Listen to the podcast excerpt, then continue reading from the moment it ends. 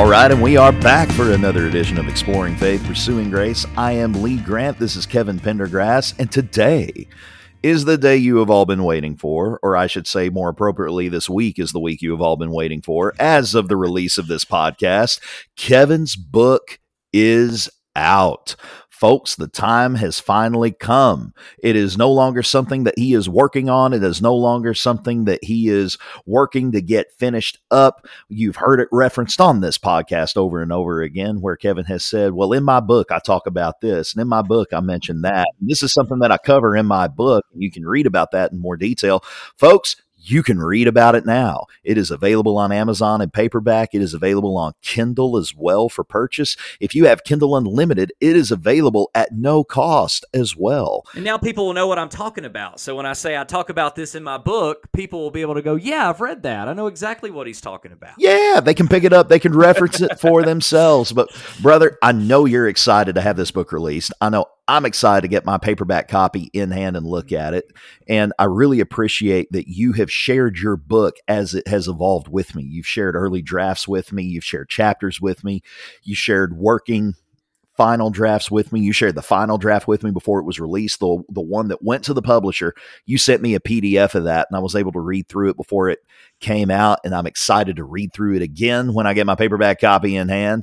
Dude, I'm stoked to get it and I know you're excited to have it released. I am, man, and it is very different from the first original copy. In fact, I went through a lot of of of drafts and copies and re- I've, re- I've rewrote a lot of it, quite frankly, because I really wanted to make sure that this is going to be something beneficial to everybody. And there were things that I first included in the book that I thought, well, maybe this isn't necessary at this point in time.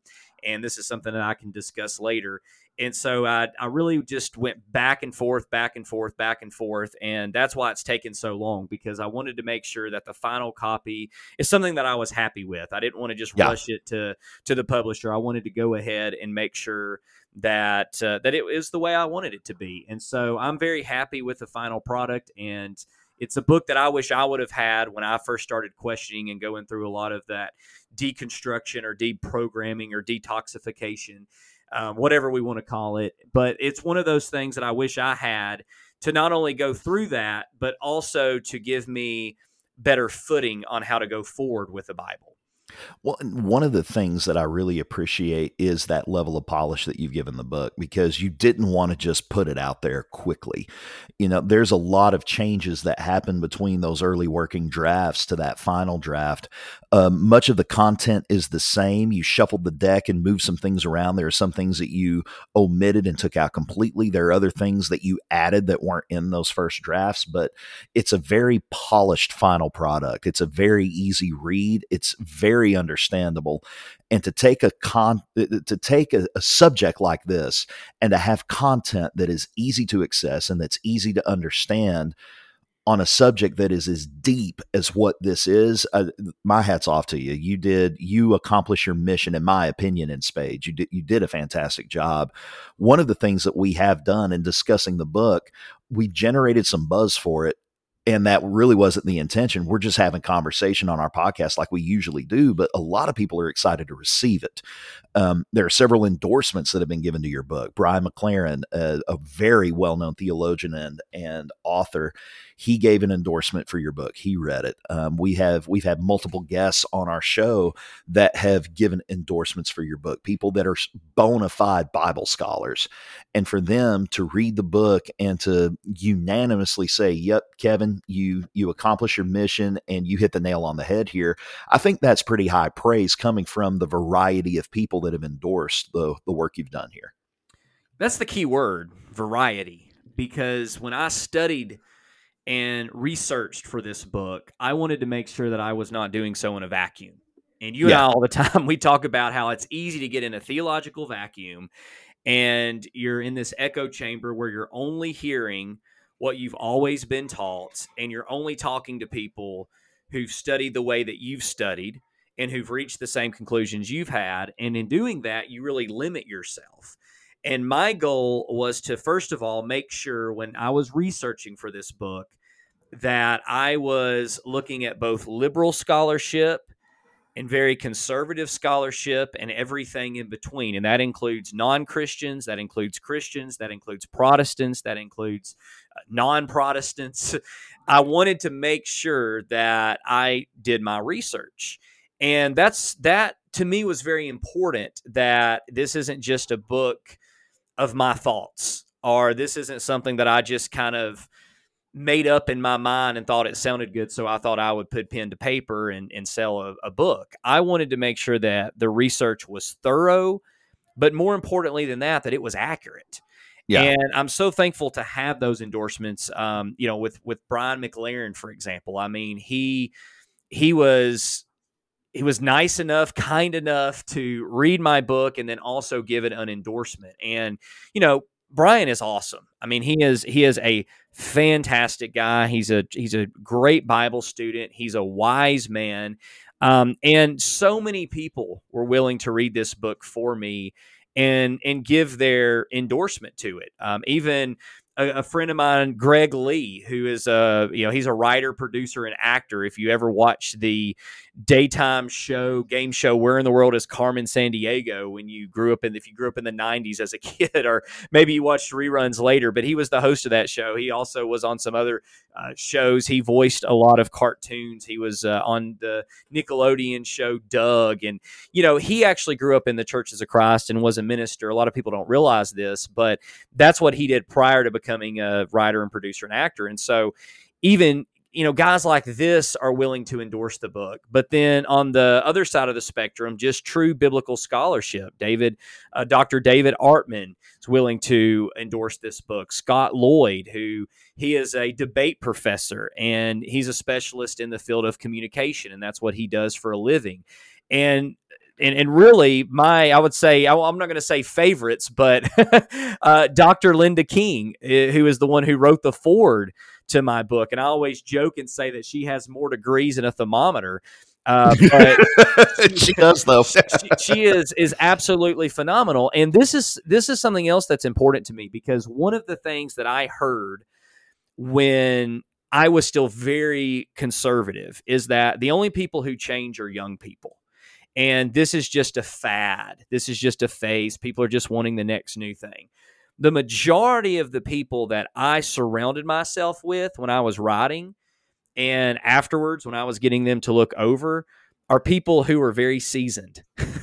yeah. Um, those who are in their 60s, 70s, even 80s and yes, I, I talked to a lot of my contemporaries as far as age is concerned, and even those who are younger. I even spoke to some teenagers during this this uh, you know kind of ongoing research, and so I, I I just tried to cover the whole spectrum. But I want to point out that most of the people that I'm listening to and learning from are not people who are just my age, but these are people who have studied the Bible most of their lives and uh, they most of their lives are not just a you know 20 30 40 years but 60 70 80 years and and that was important to me as well. I didn't didn't want to just go to people who looked like me who thought like me who are my same age. I wanted to go and talk to just a variety of people. And so all of those endorsements it, it, they, they mean the world. And then also of course even endorsements from baptist ministers and episcopal ministers and many many members of the churches of christ and ministers and deacons in the churches of christ. Dr alan baggett he is a doctor he's but he's, he's a medical doctor um, so as far as scholarships concerned on you know specialist in the types of things I talked about, that's that's not what he is. But he is a deacon in the churches of Christ as well, and he's just got a brilliant mind.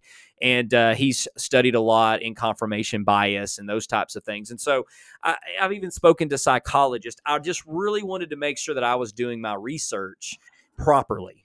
When I well, this book. Well, and I think that really comes out in the book. I think it's obvious. I think it'll be obvious to anybody that's familiar with the work we do on this program. Whenever they pick up your book and read it, that's that's going to come out in it. Uh, people are going to see that. I think people that have listened to our podcast and people that know you know you well enough to know your character and you're not going to want to rush anything out. You're not just going to want to throw something out there haphazardly.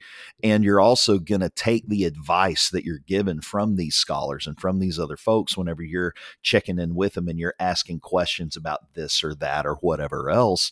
You're doing your due diligence. And I, I think that shines through beautifully One of the things that's really interesting to me about the book, though, is the title, Blinded by the Bible. And that's one of the things we mention on this podcast over and over again. You talk about old sermon titles you've given, bro. You have got a knack for titles. Like you've got a knack for being able to name things.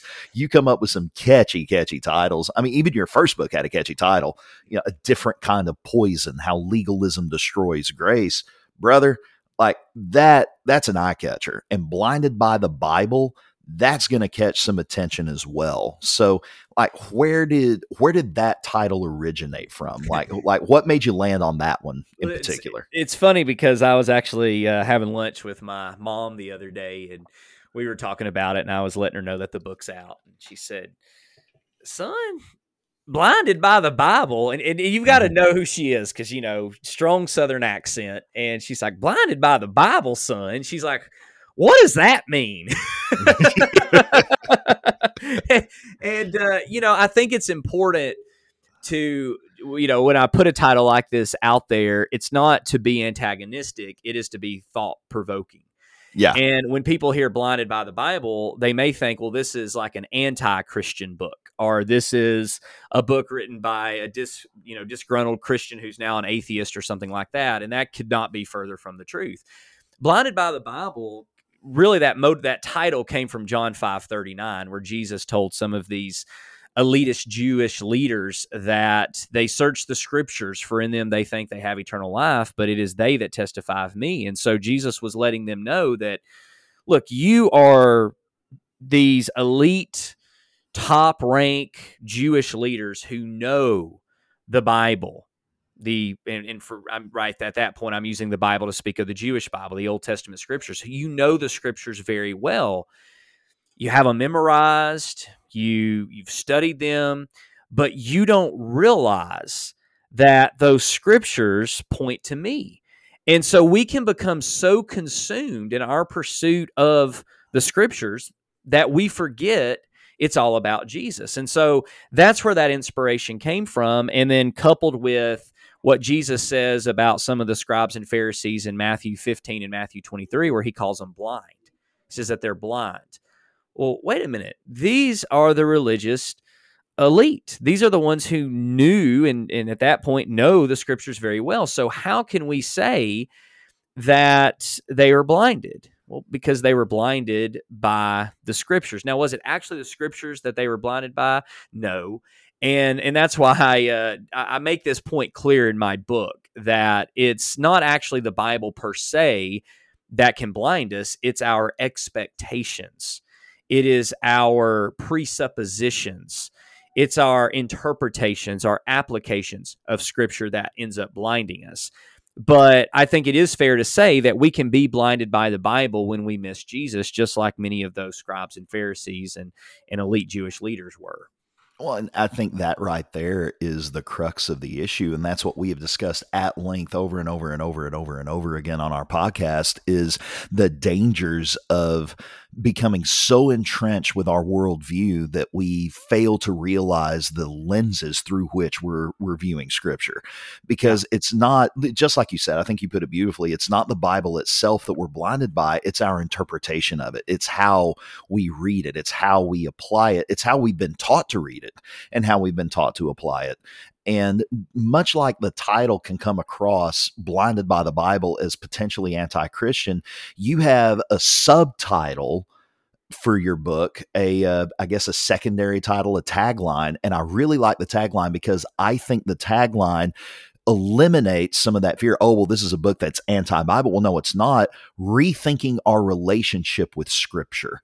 And I really like the way you turn that phrase because it's not something that I'd really ever considered before, but the way we read scripture and the way we allow scripture to direct our lives, if we do that, because there are some people that are not believers, they don't allow scripture to direct our lives. But for those of us that do, for those of us who love the scripture, who love the Bible, who read the Bible, we do have a relationship with it. And what ways what what do you mean by rethinking our relationship with scripture like how would you i know you've talked to me about this before but Mhm. i'd like for you to describe that to our audience too in what way does that need to be rethought Well, expectation drives approach. to Yeah. Anything we do in life. That's not just the Bible, but to anything we ever will do in life. our expectation going in is what's going to ultimately drive our approach. And this the same is true with the Bible. So when we have been given a specific expectation of the Bible, that's going to drive the way we approach it. That's going to drive the way we read it, interpret it, and apply it. There's no doubt about that. And the reason why I put rethinking our relationship with Scripture, and I'll talk about what uh, I think we need to be rethinking. But before I even get into that, explaining what I believe that that method of interpreting Scripture or reading the Bible, what what needs to be rethought, this is the way that I put it as far as why I think we need to look at Scripture as a relationship. because a lot of people don't put it in those terms. I don't think of Scripture as a relationship. This is the way I explain it. This is the illustration I like to use when I talk about this if I'm about to, let's say that I'm a single guy, and I'm not, I'm very happily married. I love you, Bethany. But let's say I'm a single guy and I am going out on a date with a young lady. And I have a friend who's a mutual friend, and uh, the friend knows me. The friend knows this uh, young lady. And he tells me all about her. He says, okay, this is what she likes. This is what she doesn't like these are her pet peeves and he's trying to give me advice all right? Like he's he's doing his the best he can to help me so that yeah. i can have a successful day. As a good wingman does. As a good wingman does and so he gives me all of these expectations.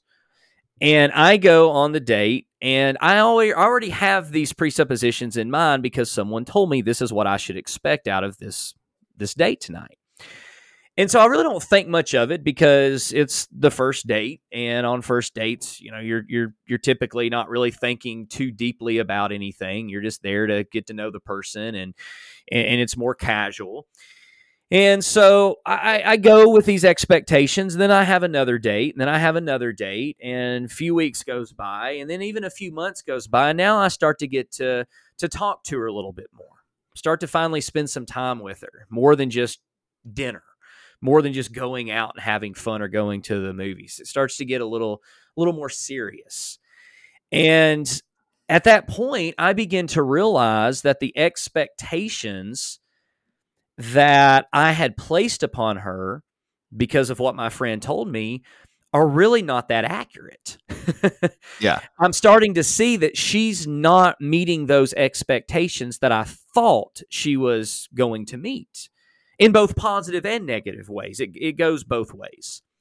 And so during this time, I'm having to reconcile well, what am I going to do in this relationship? Because I went into this relationship thinking this is how it was going to go.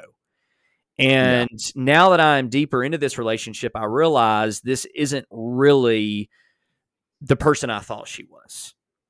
Now, in a real life relationship, I have three options basically.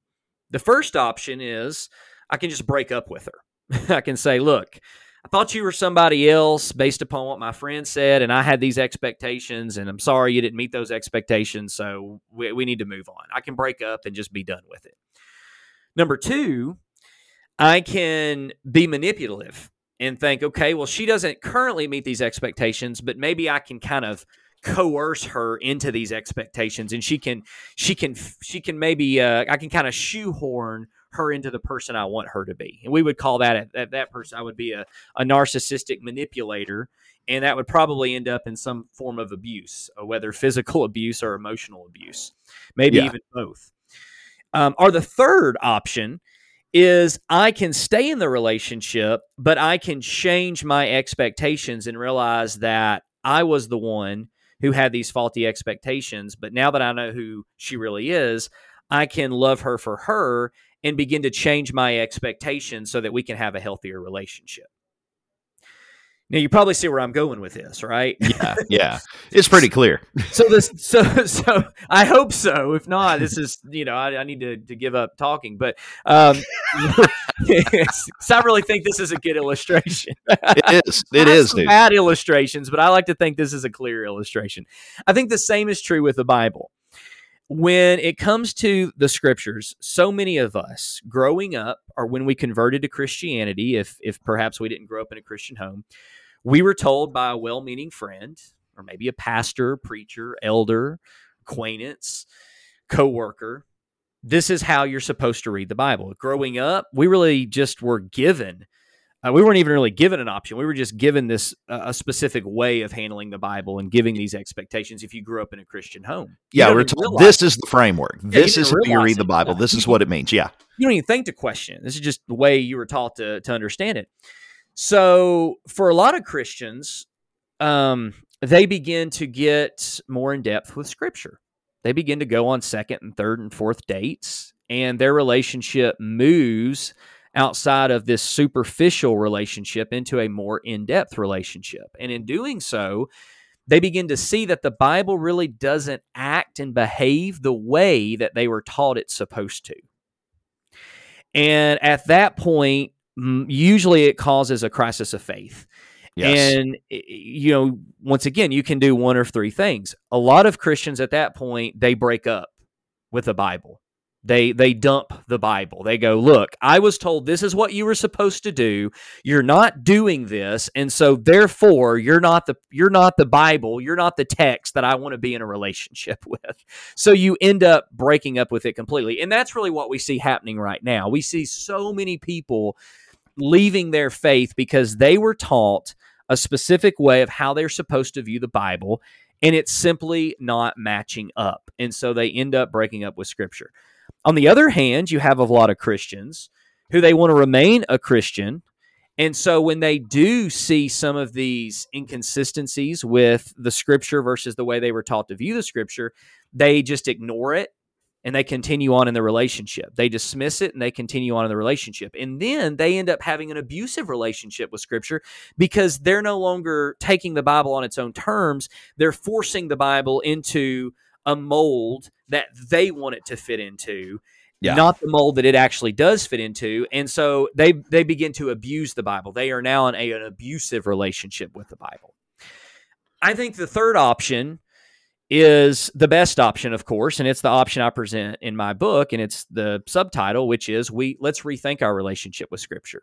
If i'm in a relationship and i realize that they are not meeting the expectations i was told they were supposed to meet instead of breaking up, instead of being in an abusive relationship and trying to make that person or make the text what I want it to be, I simply need to adapt my expectations to what it is, not to what I wish it was. And that is what my book sets out to do is let's take the Bible on its own terms. Let's quit trying to shoehorn it into our modern sensitivities. Let's quit trying to make it fit the mold we want it to fit and let's just take it on its own terms before we begin to go out and apply it. Well that whenever you put it that way it's it's so clear.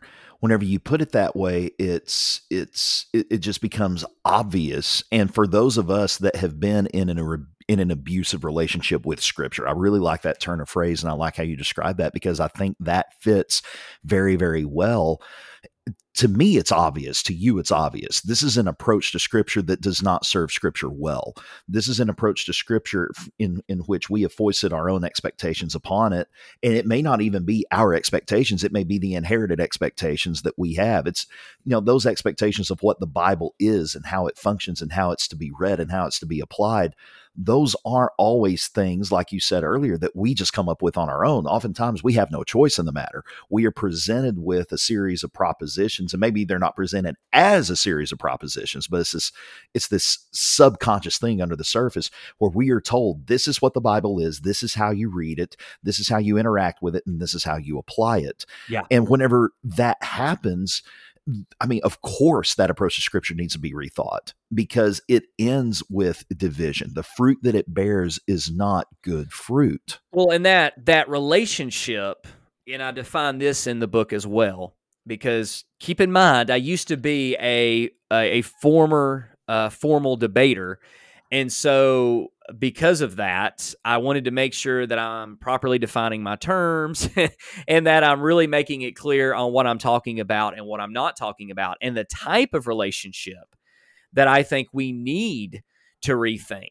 In fact, I think it's essential that we rethink is what I have called the straightforward and unambiguous approach to scripture. Now, some people call it biblicism, some people call it fundamentalism or the fundamentalist approach, but it is this idea that scripture is simple, and straightforward and it's any approach that can be reflected in the phrase the bible says it that settles it or the bible says it i Yeah. believe it that settles it and it's it's oversimplified it's superficial it's modernized it's domesticated. There's a lot of descriptions we could call it. But if you have ever approached the bible thinking well you just go to the bible and you do what it says that's the approach that needs to be rethought. That right there, the approach that has really defined Christianity, at least in America, for really ever since its conception, to be honest, but especially over the past couple hundred years. And I would say, really, the past hundred years. Um, and I get into this a little bit when I get into the definition of inspiration and, um, you know, how different inspira- different definitions came to be and, and why different people view the Bible in certain ways. I, I do get into that in my book. But the point is, is that this is a modernized way of viewing scripture by and large. This idea that you go to the Bible and you just do what it says. And I have a quote here um, from my book that kind of encompasses and encapsulate encapsulates everything that I'm talking about with this approach. I put this can really be highlighted in our individualistic society where the Bible is almost viewed like a magic eight ball or fortune cookie. That is to say, many Christians want a simple and straightforward answer to their questions.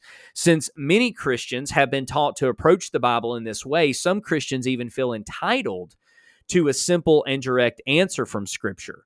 Thus, any conclusion that cannot be derived quickly and clearly is dismissed as being too complicated and unbiblical.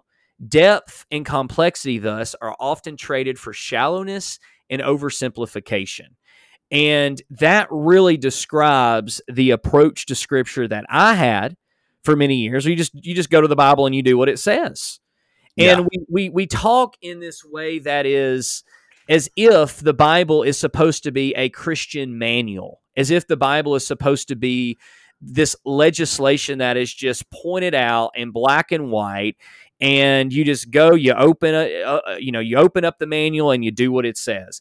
But that's not how the bible operates. And the reason why these types of approaches this these overly simplistic approaches to scripture the reasons why they need to be rethought is is first of all the bible was not written that way and it was not it's not written to any of us living today anyway. So the bible is not a book that was ever written to kevin pendergrass. It was never Yeah. written to me. It was never written to you lee. We can say the bible was written for us to an extent and i think even that we have to be very careful with but we, can, we cannot say that it was written to us.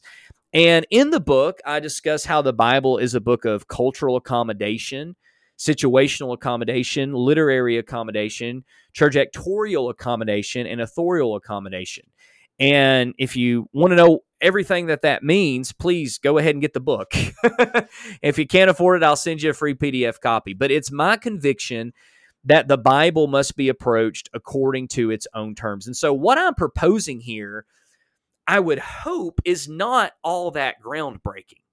It's Yeah. simply saying, why don't we take the Bible on its own terms? Let's look at how the Bible functions and let's look at how the Bible treats itself internally and relates to itself.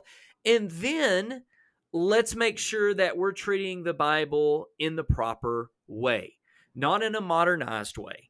Not in this domesticated way where we say, "Well, no, no, no. The Bible needs to needs to act in this way." In fact, Lee, I'm sure you've gotten into conversations like this. I used to have conversations like this when I was on the other side of this issue, where I would tell people, well, if you just can't go to the Bible really, you know, really quickly and give me a book, chapter, and verse, then you don't have the the the God on your side. You don't have Scripture on your side.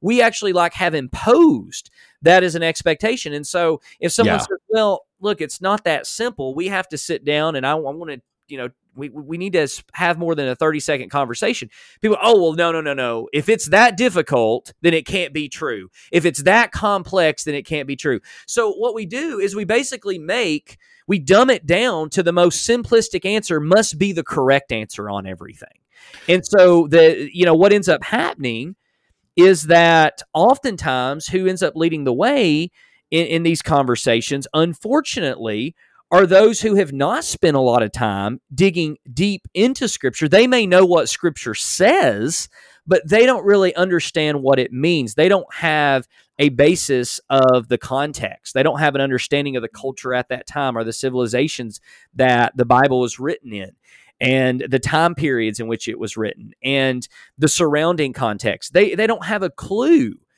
And then they'll say, well, I don't have to because God just gave me this book and it's simple to understand. B I B L E, basic instructions before leaving earth. Just read the Bible. I, I saw a woman who had a shirt on um, at an amusement park and she said, uh, you know, y'all need to read your Bible.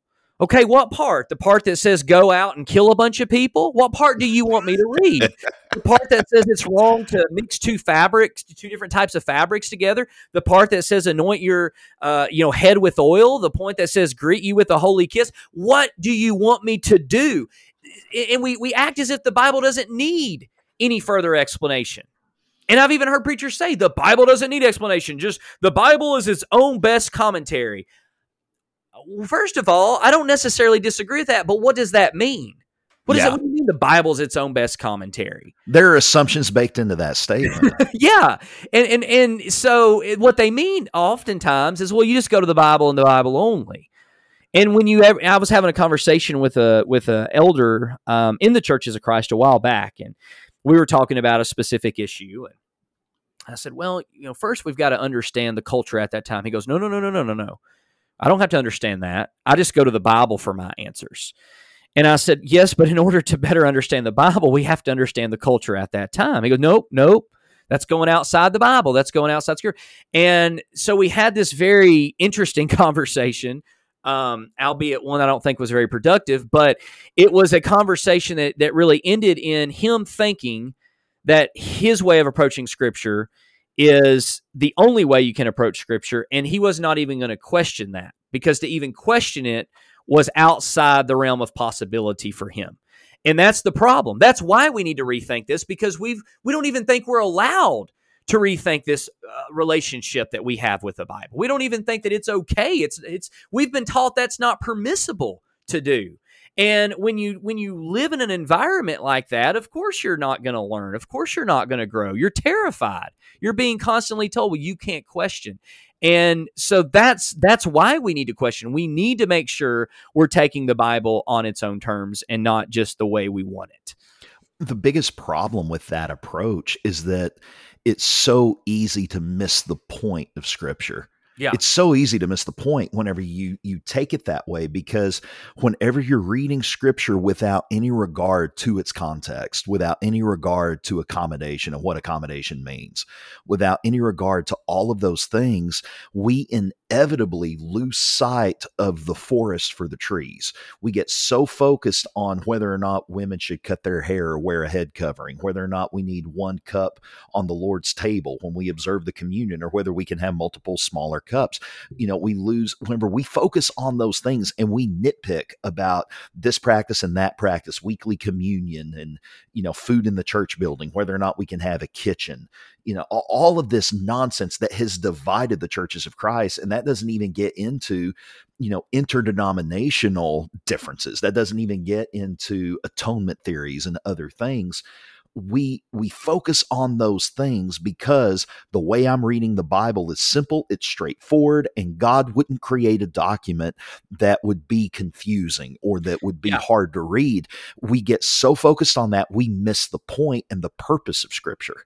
Yeah, and I spend the first five chapters in my book not even talking about the Bible itself, but talking about the ways in which Christians have approached the Bible and all of the interpretive pluralism and the interpretive diversity that exists. I mean, we've got over 45,000 Christian denominations right now in the world, 45,000.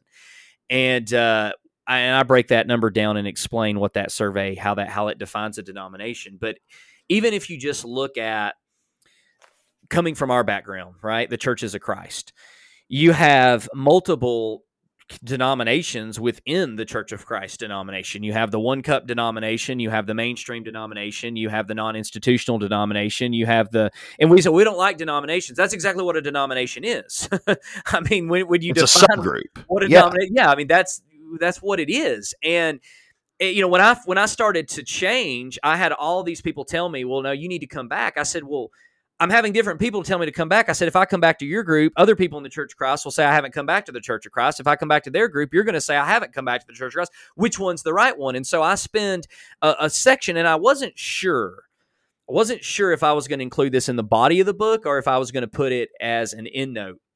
I decided to put it in the body of the book because um, only me and one other guy were the ones like, yeah, let's put it in the end notes. Everybody else like, no, no, put it in the body. In fact, more of my conservative friends who are still in the churches of Christ said, put this in the body because they said it really challenged them. I put a list over 113 different issues in the churches of Christ in which I've experienced splits, whether those were official congregational splits, individual splits, but where one member of the churches of Christ condemned another member of the churches of Christ for not agreeing on a specific topic. And this is not just disagreeing. I'm not talking about just people who disagree. We all know people disagree all the time. This is talking about people who actually dogmatically judged, drew lines, condemned, disfellowshipped, excommunicated, whatever you want to call it, over uh, these issues. And so I, I address just, uh, like I said, I think about 113 in my book, and there's actually more um, that that I could have listed, but it was just getting to the point where it was pretty stupid just to keep going down the list. I, I, think people got the point. I mean, it was like getting to be so ridiculous, but that's the point. That's yeah. the point. Is that the Church of Christ says, "Oh no, there's all these denominations. Well, just just go to the Bible." Just go to the Bible and do what it says. Well, guess what, Church of Christ? That's what we've been doing. We've got more division than any other denomination out there. So, so the people who just go to the Bible are coming away with vastly different things. And I'm not saying that to attack anybody. I'm simply saying that this is reality. This yeah. is the way it is. And that's why I wanted to put these 113 issues because, in case anybody called my bluff and said, well, Kevin says there's a lot of division in the churches of Christ, but he's he's just overdoing it. I wanted to go ahead and list those issues out. And by the way, I don't think anybody's going to say I'm overdoing it. In fact, some people are like, well, probably you're underdoing it a little bit because each congregation at this point is so divided. And once again, I'm not just picking on the churches of Christ because that is how Christendom is right now as a whole. I mean, it's yeah. so dogmatically divided, combatively divided. It's not just we disagree, it's we disagree and you're wrong and I'm right and you're going to hell and I'm going to heaven and you need to change. It's that kind of disagreement. It's this combative disagreement. And uh and and so the point that I'm making here and the point that I make in my book is that it's not enough just to say, oh, there's all this division. Well, it, this division can be cleared up if we just go to the Bible and do what it says. I actually prove that the division can not only not be cleared up by doing that, but it is because people have that mentality that there is so much division because everyone believes, well, I'm going to go to the Bible and do what it says, and everybody comes away with different understandings of what that means. And yeah. so when you're dogmatic and you're combative, that's only going to cause division after division after division after division after division. I mean, the churches of Christ, even right now, are so divided. There are so many churches of Christ within the churches of Christ, and some don't fellowship others. I mean, it's so convoluted right now. And the same thing is true with Christianity as a whole. I have a whole chapter called The Convoluted State of Christianity. Um, I, I, I, I know Christians or those who claim Christianity and they believe nothing like I believe. I mean, I, I, you know, we are so far on the spectrum. I mean, I know Christians who um, who have so many conflicting views from one another. It's it's nothing. They're basically living two different religions. The only thing this is the same is the name. Um, yeah. You know, they both claim Christianity. I get to the point where I've heard some people say that we should start using the word Christianities because there's so many different kinds of Christian Christianities right now. There's not just one kind. There's so many, and so I've heard people use that, and I think that that's a um, you know, honestly, I a think suitable moniker. Yeah, because you almost yeah. have to say, well, what kind of Christian are you? Are you are you the we want to kill our enemies kind of Christian? Are you the tongue speaking, rolling on the floor kind of Christian? Are you the we're all the only ones going to heaven kind of Christians? Are you the we don't cut our hair kind of Christians? Are you the we love people Christians? Are you the we hate people Christians? Are you the I mean, there's like basically there's there's any there, there's anything you can find out there and so we have to be honest with that but we also have to be honest to say that these interpretations have come from people going to the bible and all of these people have book, chapter, and verse to back what they're doing. Now, I'm not saying that they're properly interpreting it or that they're properly applying it, but they think they are, and they are going to their Bible to, to reach their conclusions, even if we disagree with them.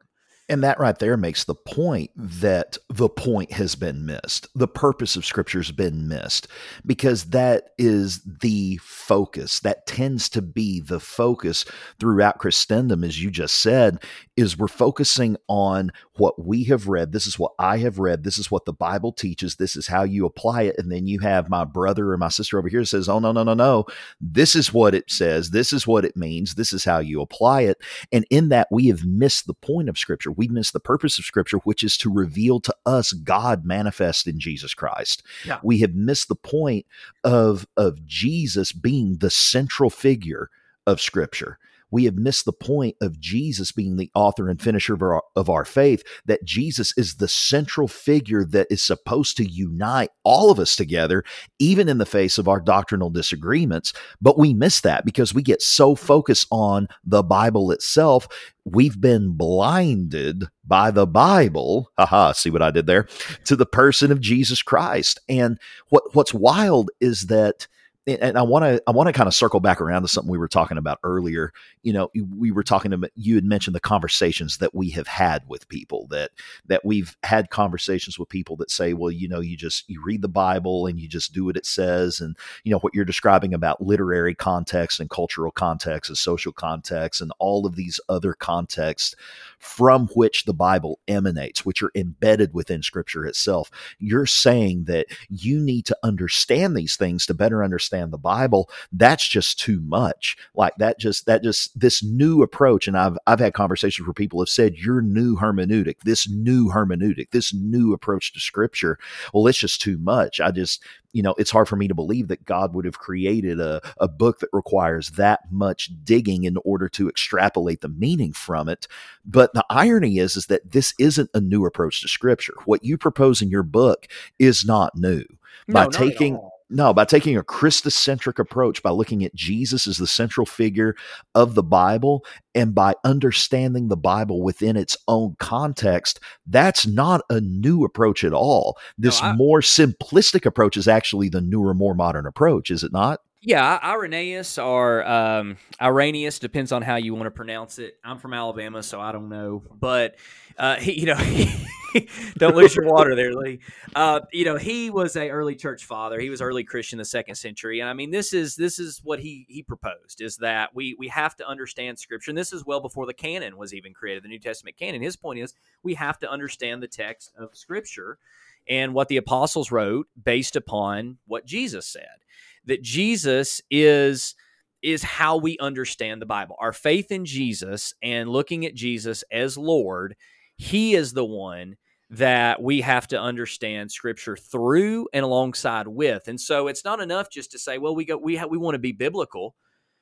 No, my goal, and, and, and you can quote me on this. My goal is to not to be. My, I don't care about being biblical, and, and I want to say this very clearly, just in case people did not hear it. I do not care whether I'm being biblical. In fact, I sometimes want to make sure I'm not being biblical because being biblical, oftentimes, yes, oftentimes means that I'm not being Christ-like.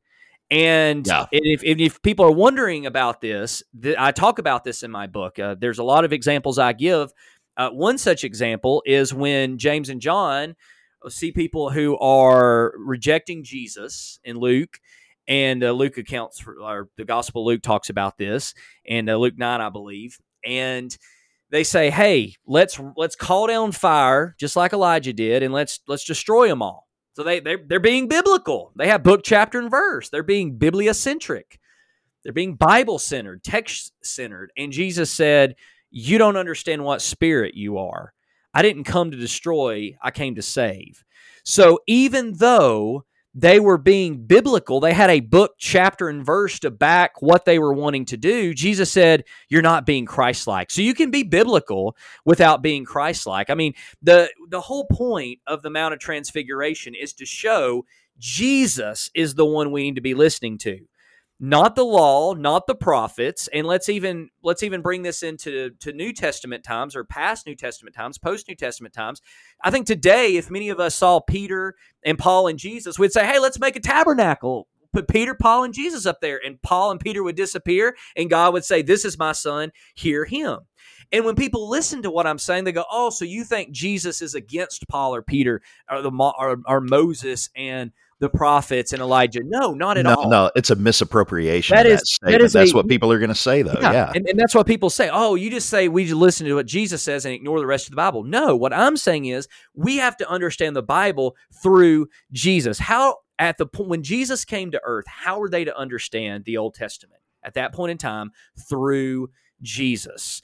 And even when someone came to Jesus with a book, chapter, and verse, Jesus didn't say, Oh, yeah, I guess you're right. Jesus said, No, no, no. This is now how you're supposed to understand this. You've been misunderstanding what the text is all about. This is how you're supposed to understand. This is what you're supposed to do. So, all of these things ultimately tell us about Jesus and point to Jesus. And so, it's important to when, when we're deconstructing that we don't just deconstruct and leave nothing in its place. We have to replace.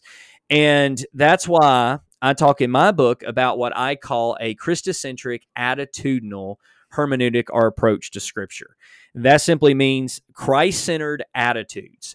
That that is what the Bible is there for. It is to point us to Jesus be Christ centered. Jesus is to point us to the type of attitudes, the person, the people we are to be. It is not about rituals. It is not about a laundry list of do's and don'ts. It is about a way of life and those, and that's manifested through the fruit of the Spirit. John 15, 16 through 17, Jesus said, Here's what I've appointed my disciples to do love one another and bear fruit. It's an attitudinal approach and application to scripture. And we'll have to do another episode where I go into a lot more detail because we, you know, I did write a book on it, but we'll have we'll, we'll, have to go into detail because this changes the game completely. Yeah. Um, we discussed this a little bit with baptism. You know, I don't go to the Bible and say, well, Bible talks about baptism. I guess I have to do that. I want to look at what are the Christocentric attitude, uh, attitudinal models that are presented in Scripture. Like, what does Jesus teach? What are those attitudes? When I look at the love ethic, and the fruit of the spirit, which that includes love because the first fruit of, of the spirit listed, which by the way, it's not different fruits, right? There's one fruit and it has all of these attributes to it. So that's why I say it's a manner of life. It's a way to be. Yeah, Love, it's a lifestyle. Peace, patience, kindness, goodness, faithfulness. And the word faithfulness can also be really better understood in that context as trustworthiness, gentleness, and self control. That there's your salvation list, by the way. People say, well, what's your salvation list? Love, joy, peace, patience, kindness, goodness, faithfulness, gentleness. and So there it is, right there. You want it? That's that's the salvation list of issues if you want them right there. It's not instrumental music. It's not one cup. It's not modesty. It's love, joy, peace, patience, kindness, goodness, faithfulness, gentleness, and self control. And so um, I'll, I, will i will go into great detail about that in my book, but I would like later on for us to do a podcast specifically on that because it is yeah we need to way of looking at scripture because the goal the goal of scripture and and you know I have once again I have this in my in my book as well, but the the Christocentric attitudinal application of scripture can be summed up this way. The objective of Christianity is not for Christians to try and live by the ancient cultural assumptions and worldviews of the Bible, nor is it to be governed by every situational restriction and mandate found in Scripture. Instead, the goal of Christianity is for Christians to bear the fruit of the Spirit and imitate the love ethic of Jesus in our current cultures, civilizations, and circumstances. That's what it's Period. all about. That's what it's all about. And people go, well, what about? That's what it's about. That's what that that's what it's all about. Does that change a lot of things? Absolutely, it changes a lot of things. Um, but I am firmly convinced that that this is not only the right approach, but I believe it is a much healthier approach. And it's really the only approach to scripture that I have been able to find. Once again, I didn't create this. This isn't something that, um, as far as the specific uh, language is concerned, I, I did put this together to make it easier to say, just a Christocentric attitudinal approach. But the concepts have been there since the beginning of Christianity. In fact, I say the concept was there with Jesus. I think this is what he taught. Um, and this is what Paul emulated. And this is what we have constantly seen reflected throughout the years. This is the one thing that has remained consistent are the attitudes love. These are the things that are timeless. These are the things that remain true. These are the things that are objective. These are the things that don't change. Uh, these are the things that are to be applied in, in in all places and at all times. There's not a single time in the Old or New Testament or throughout history where it was okay not to do these things. And when there are instances in the Old Testament where it seems like that may be the case, I believe Jesus comes on the scene and he corrects their misunderstanding on some of those texts. Um, and so, once again, this is objective, and that's a problem I had with the other approach. It was too postmodern for me, and people hear that I'm like, "What are you talking?" I say it was too postmodern. Being in the Church of Christ was too postmodern. Um, you know, this idea that I'm smart enough just to go to the Bible, read it, and always come to the right answers. It, it was it's too arbitrary to think that you know, everybody who just studies is always going to come away. It was very individualistic, it was very entitled. And that's why you have these divisions because you go to the Bible, Lee, I go to the Bible, we both study and come to a different conclusion on some sort of, you know, topic. And guess what? We can't fellowship one another because you're wrong. And you're going to look yeah. at me and say, "Well, Kevin, I can't fellowship you because you're wrong." And I'll say, "No, no, no. I'm smart. I went to the Bible and did what I was supposed to. I studied." And you go, "Well, Kevin, I went to the Bible. I'm smart. And I went to the Bible and do what I'm supposed to." And and and this is why there's so much division right now among Christianity. And so, de- denominationalism. By the way, I'm not saying that this is going to fix um, diversity. What I'm saying is this is actually going to include diversity into Christianity. There's a difference between division and diversity.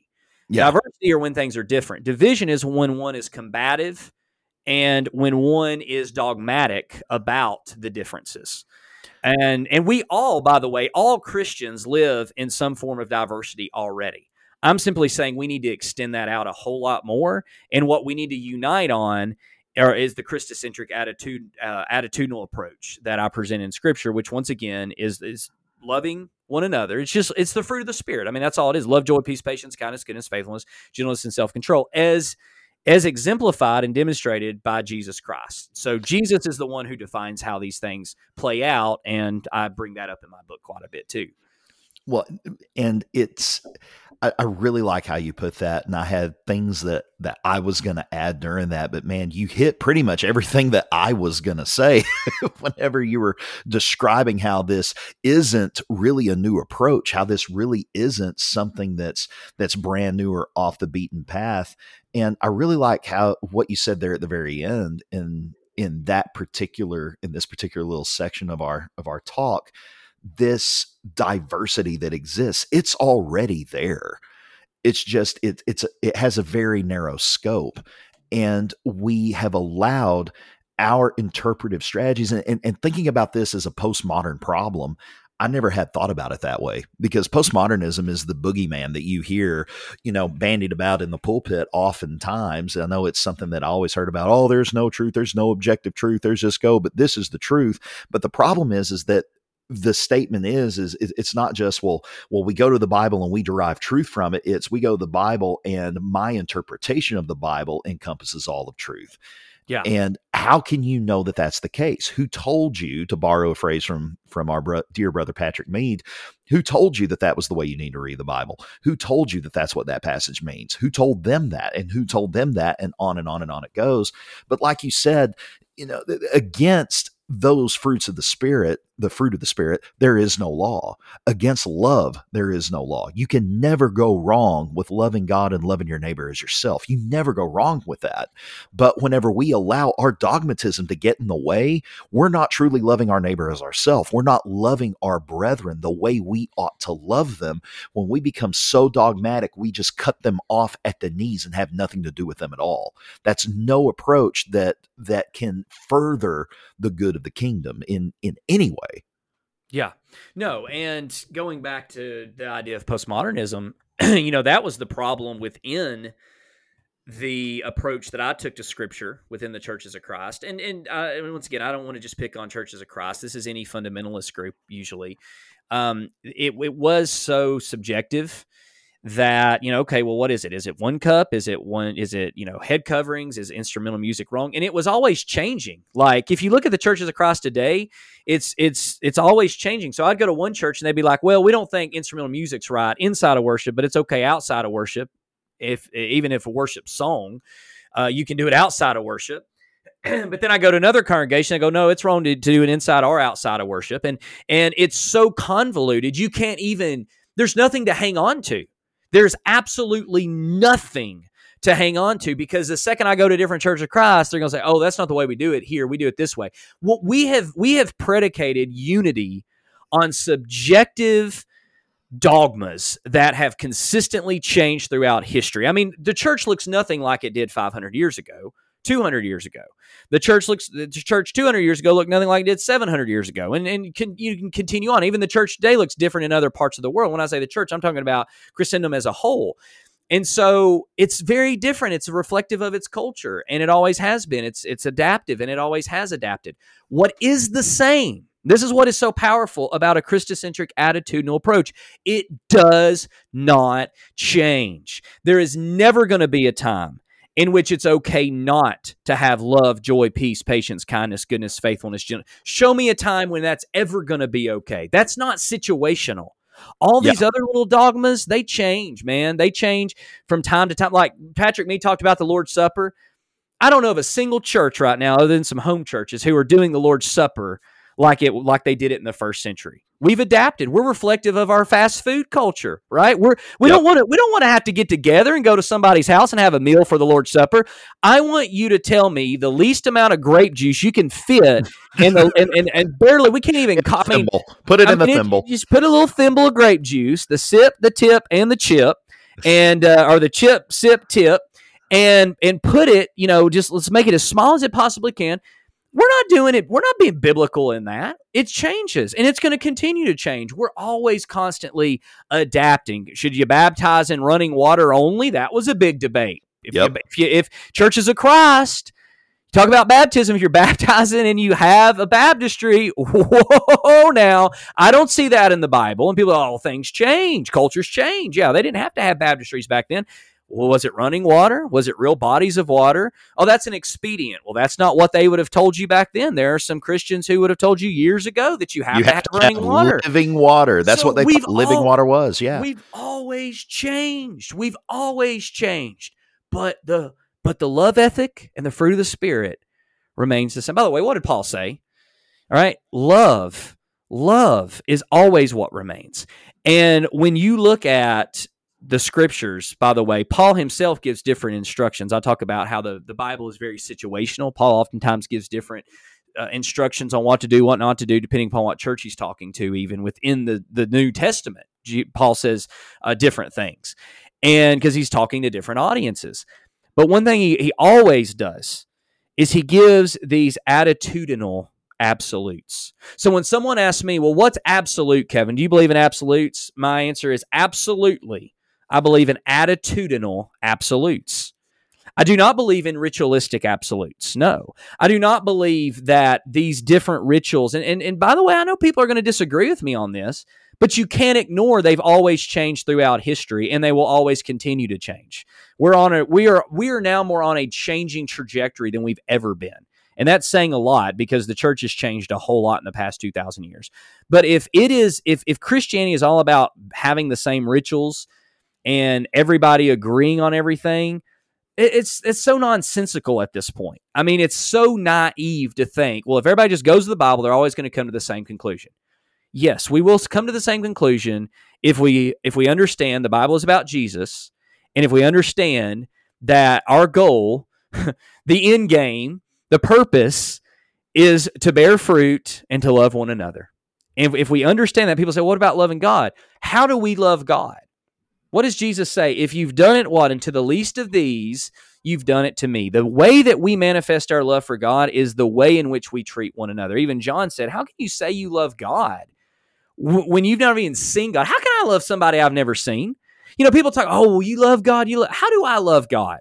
How how in the world God is is someone I've never seen, this intangible. How in the world can I love God? By the way you treat one another. And that's what that's what even Jesus said. People are confused. They're like, well, Jesus, I never saw you. I didn't give you any water.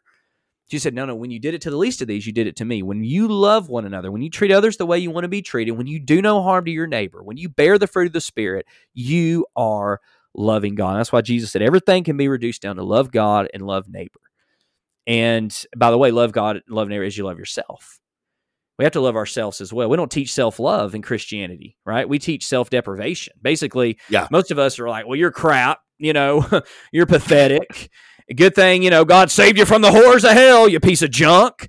Well, if that's what I think about myself, well, then you're a piece of junk, Lee. So how am I going to? I I have to learn to love myself. I have to realize I have to to to change the way I see things through the lens of Jesus Christ. I've got to look like Jesus. I've got to read like Jesus. I've got to relate to Scripture like Jesus. I've got to love like Jesus. It's a Christocentric attitudinal approach to Scripture. Uh, I believe it's valid. I believe that it's consistent, and it's the only thing that has ever made sense to me that I feel like kind of checks all the the boxes of consistency, if you will. Now that doesn't mean let me say this before we end. That doesn't mean that everybody, because don't hear what I'm not saying. That doesn't mean I think everybody is going to always see things the same way. What I'm saying is, is that having, because uh, you and I can disagree on a lot of things, but if we have love for one another and bear the fruit of the Spirit, we can still be unified.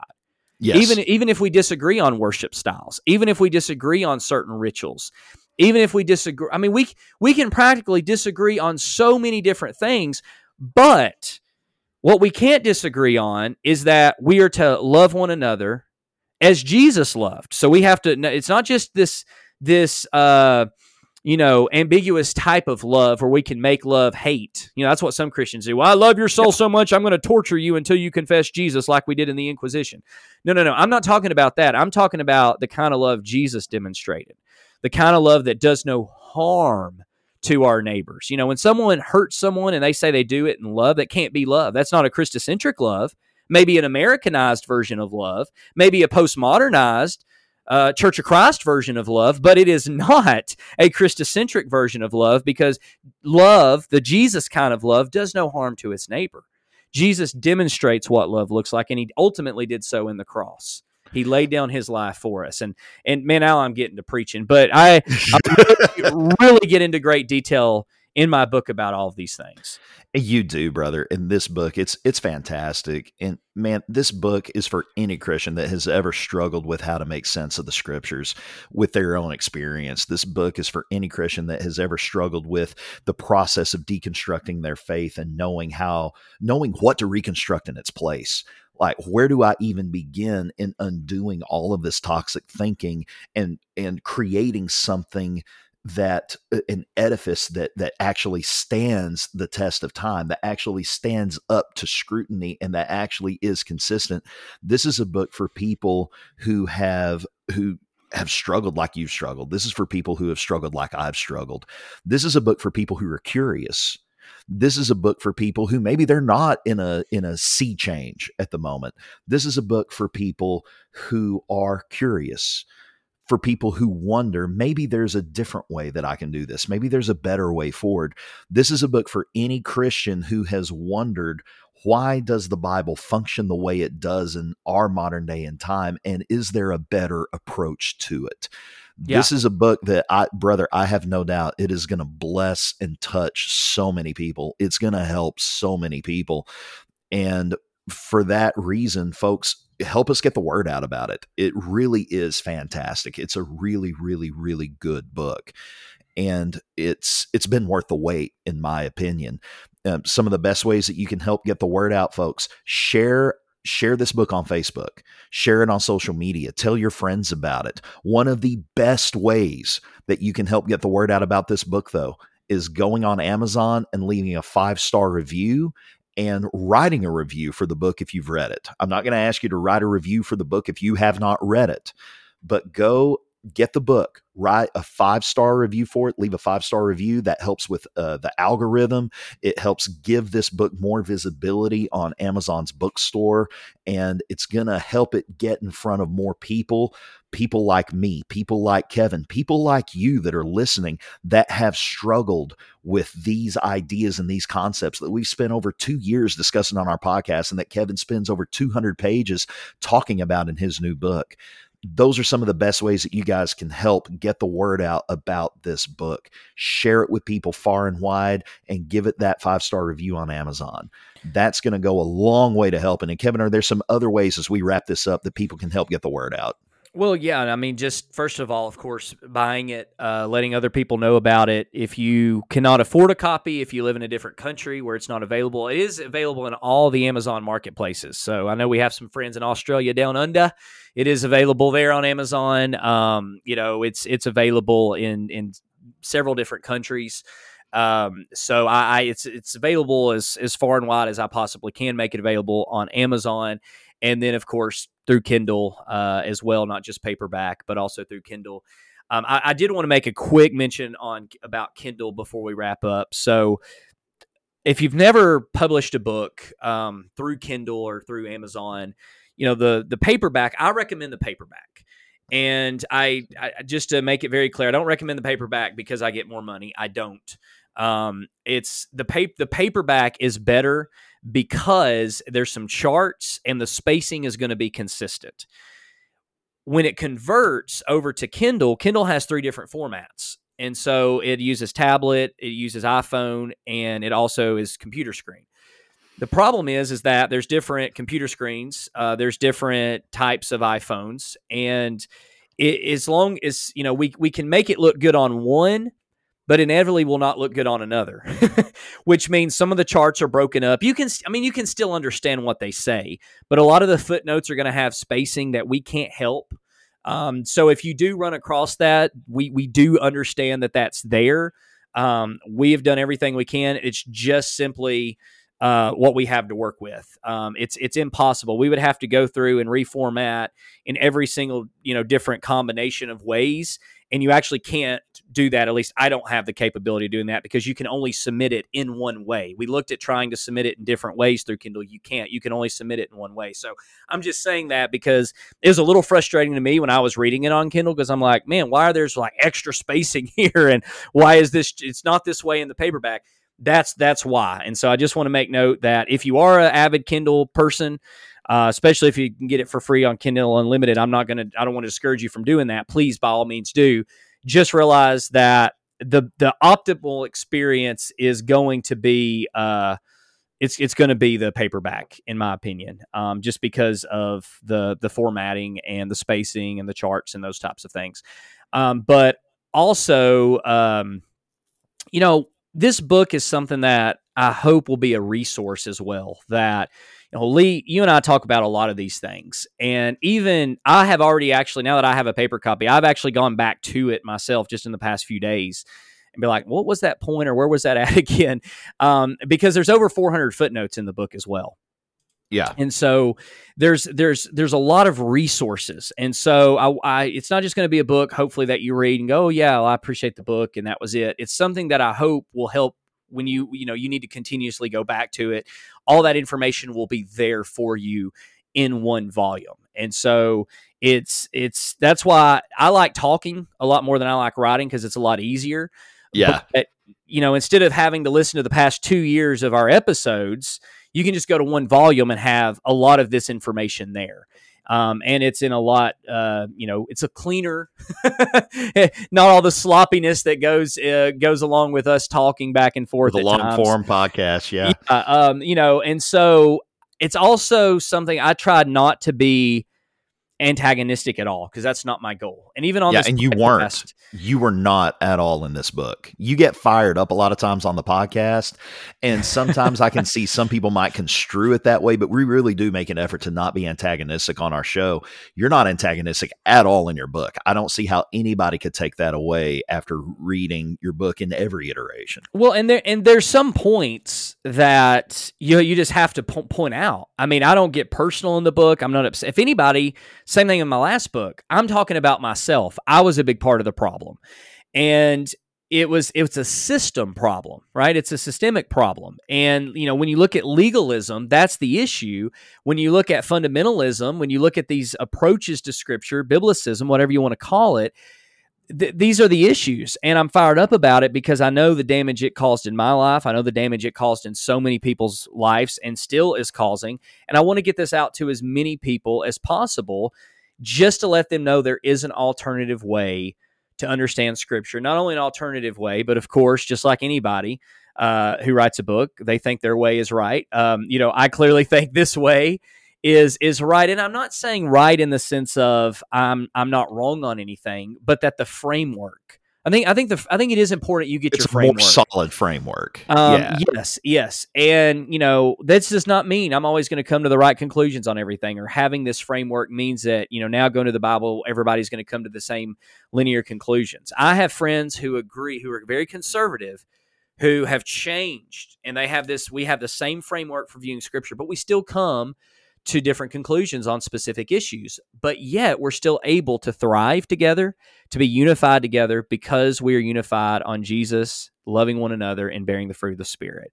And that's another reason why, because this works. It really does work. And when you're when you've been in a system that doesn't work, it doesn't function. It's not functional. It's not practical. It's not even possible the way that we did it. It was impossible this is functional it's practical yes but it's but it but it it's it's and it's even in the truest sense lee it is uh, i jokingly you know earlier well i didn't jokingly i said my goal is not to be biblical and it's not in the way that we have always talked about it. But if we have a proper understanding i think being biblical really means being christocentric it means being like Jesus. So being Christocentric doesn't mean being biblical. Being biblical means being Christocentric. And so if yes. we say, if we want to talk about being biblical that way, sure, I have no problem saying that, you know, yeah, we, we can be biblical in the truest sense, which means being Christocentric. But if we just mean having a book, chapter, and verse, no, I, I don't think that that's what Christianity is about at all. I don't think that's that's any any shape, form, way, or shape or form of what Christianity is about. Well, Jesus himself said, You'll know them by their fruits. You know if a tree, you know a tree by the fruit it bears. And the fruit that has been born of that approach to scripture has not been good fruit. It has been the fruit of division. It's been the fruit of strife. It's been the fruit of animosity towards other Christians, towards fellow believers. It's not a healthy approach. No. Focusing on Jesus, focusing on the fruit of the Spirit, and manifesting that in life, focusing on love and making that the primary driving ethic behind everything else.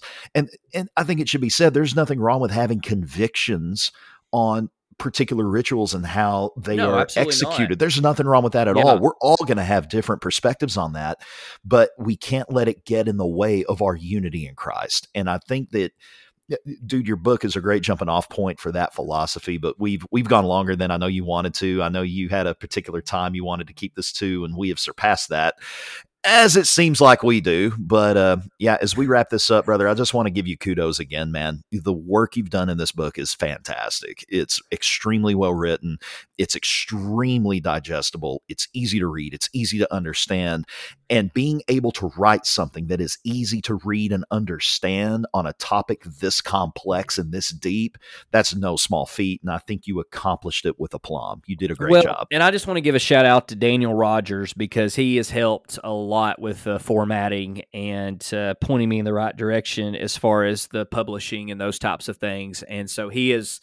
I know he's glad that this book is done too, because I would call him and be like, "Hey, I need help with this. Hey, can you help me with this? Hey, I've got a question about this. When are you going to be able to have this done?" So I know he's probably glad it's over, but I just wanted to give him a shout out because he's awesome. And if you are looking at writing a book, talk to Daniel Rogers. He'll be able to help format it for you and uh, can help you in that process. And so if, if you if you are interested, um, because you know I, my goal is to get as many people writing as possible who like to write and who have stories to tell because it's time we start telling our stories it's time to, to yes. people need to know they're not alone and it's time for us to start putting out this type of material i believe that's going to point because because i mean look we're getting christianity right now at least the the the group that I came from, and once again, when I say churches of Christ, I'm not talking about all churches of Christ because once again, the churches of Christ so divided; it can mean different things. But the ma- mainstream conservative churches of Christ that I uh, I was a part of for many years, there's so many within that group. Their their philosophy, man, is is so dangerous, and it's the same philosophy I had. It's a philosophy of hate. And people are like, oh no, no, you can't say that about everybody. No, I can't. I can't say that about everybody. But I was literally taught to hate people who disagreed with me not in that those terms. I was never said you have to hate. We called it love. But as one of my professors used to say, boy, you better run when somebody says they're coming to you in love. they said what a Christian said because if you look at all the atrocities committed throughout the years, the abuse, the oppression, the all the people who who were were slayed and murdered, um, you know, it was all done in love, quote unquote. And there are many preachers that I know who are who are teaching a hate theology, but they're calling it love. And uh, and it's so dangerous, man. And, and it's so da- and I was, by the way, very close um, to to really just continue. Well, I was I was on that road. I was already a part of that, um, not to the extent that some of the preachers I'm, i have in mind are are at, but um, it is it is at the point where we have got to start teaching a Christocentric love. I mean, we have to. We have to because things are so uh, it's just getting out of hand uh, with Christianity right now. And so for those people out there who are like, I don't know if I can identify with Christianity, I don't I, I don't either. I can't identify with modern day Americanized conservative Christianity. I can't. I don't think that's even true Christianity. I'm not saying they're lost, but that's not a Christocentric uh, lifestyle. And so anyway, I, am just going on some tangents right now, but but the but the point is is that you know at the end of the day, my goal I wanted to give that shout out to Daniel, but my goal is to is to help people who were in the same position that I was in. Maybe not you, maybe not a minister, but you had so many questions. You didn't know where to turn. You didn't even know if you could keep your faith or not. And in my mind, at least, I have figured out a way to still be a Christian, to still have a, a very good relationship with Scripture, and to still believe the Bible's inspired by God, and to to to believe all of those things. Um, while maintaining intellectual honesty, while not having to create cognitive dissonance or confirmation bias or any of those things. I have been able, at least in my mind, to be able to do those things. And so if you're wanting to hold on to faith, but you feel like you're having to be dishonest in the process, there I believe there is a way that you can be both honest to the observable world around us, to scripture itself, while still maintaining your faith. Yeah, in your book, it discusses that and so, so, so much more. So, folks, there's a link in the show notes. Click that link, go over there, buy you a paperback copy. If you have Kindle, get it on Kindle. If you have Kindle Unlimited, get it on that. In any case, though, if you read that book and it moves you, please give it that five star review on Amazon and write a review if you feel so compelled. That's going to help this book get out in front of more people quicker than anything else. Also, while you're at it, give us a five star review on iTunes for our podcast.